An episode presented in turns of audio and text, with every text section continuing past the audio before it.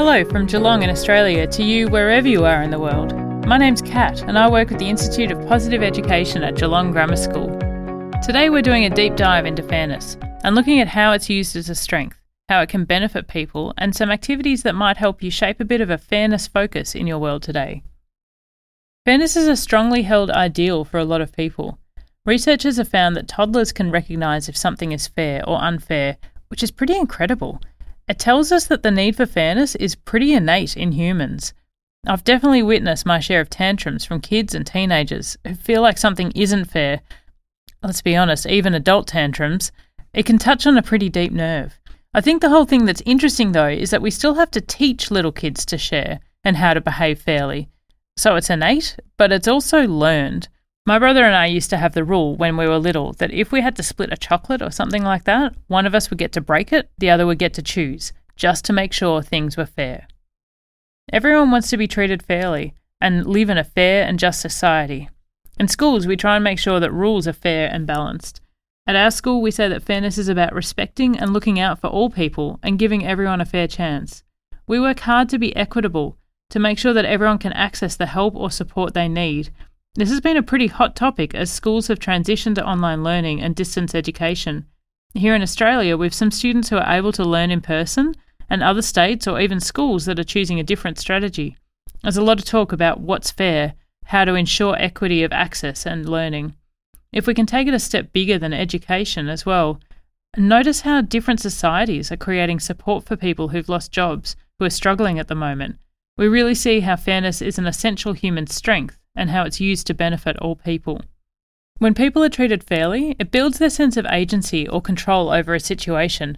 And if we think about negotiations, they work best when people behave fairly, where people are happy to accept less for themselves personally because this will benefit the other person. So there's also an element of self sacrifice to fairness. We can also think about the golden rule do unto others as you would have done unto you, and how this is really speaking to fairness. Fairness sits with other strengths of justice like leadership and teamwork, which are about how individuals interact with groups of people. Fairness and trust are a linchpin in society.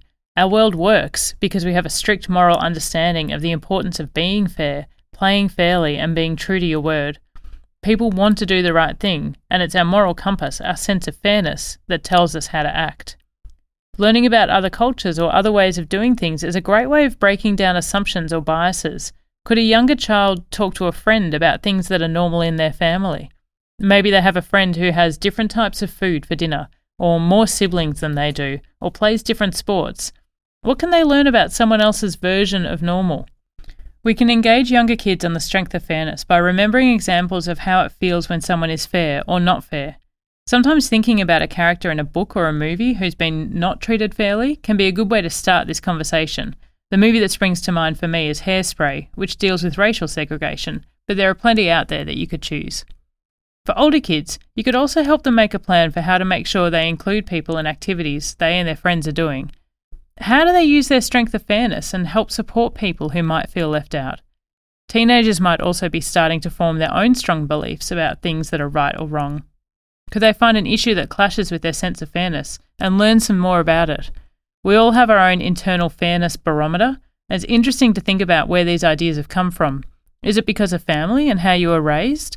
How do we navigate these different beliefs about fairness? This is such great work for adolescents to be doing.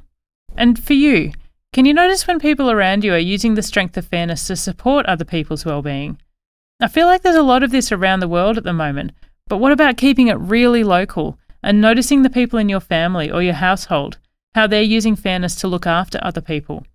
Fairness really comes down to moral judgment and what our community believes is right or wrong. We've so many opportunities to interact with this strength every day, to see it being used and to discuss it with the people around us. I hope these ideas about fairness have been helpful, maybe spark some inspiration for how you can recognise and use fairness as you go through your day. Remember to click through and look at the show notes, which have a summary of the activities we've mentioned here and links to other resources. Please do rate and review and share this podcast so others can find it too.